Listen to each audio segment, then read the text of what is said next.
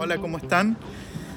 Vamos a reflexionar en esta ocasión acerca del Salmo 39, 40 y 41.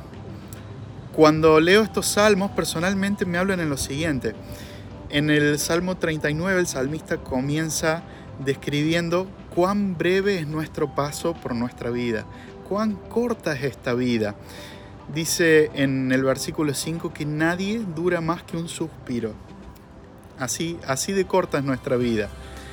Y también el salmista eh, dice que de nada nos sirve en nuestro paso por esta tierra acumular o amontonar riquezas porque finalmente son otros los que se lo van a llevar. Entonces el Salmo 39 como que de alguna manera me da la sensación de que el salmista se está quejando o se está, está preocupado por, por cuán corto es el tiempo que le queda y cómo, cómo poder administrar ese tiempo que le queda. Pero luego de alguna manera la escena cambia dramáticamente en el Salmo 40, el cual comienza en su versículo 1 con el salmista diciendo, Toda mi esperanza la tengo puesta en Dios. Sigue diciendo en el versículo 4, Dios bendice a los que en Él confían.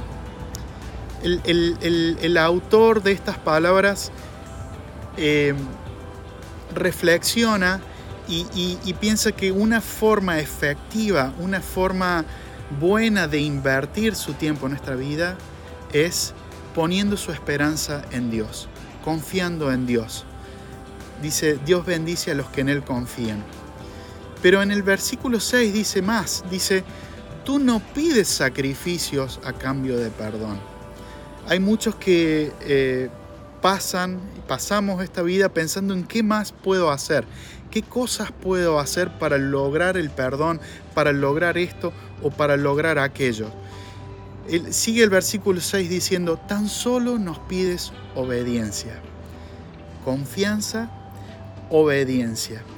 Y finalmente en el versículo 7 dice, te he dicho Señor, aquí me tienes, entrega estas palabras eh, realmente llegan a mi corazón y de alguna manera me hablan de cómo es que yo tengo que aprovechar el tiempo, cómo es que tengo que vivir día a día eh, el tiempo que me toque vivir en esta tierra, confiando en el Señor, obedeciendo todo aquello que Él me pida.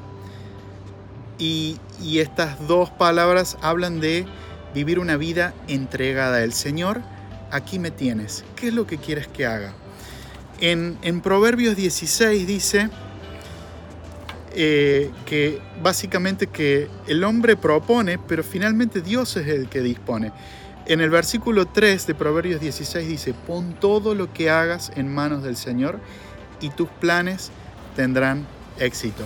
Me encanta entonces cómo hay una progresión aquí en donde eh, inicialmente el, el salmista está preocupado en cómo va a administrar el tiempo que le queda vivir en, esta tierra, pero rápidamente llega a la conclusión de que lo mejor que puede hacer es confiar en el Señor, entregar su vida al Señor y obedecer todo lo que Él nos pida.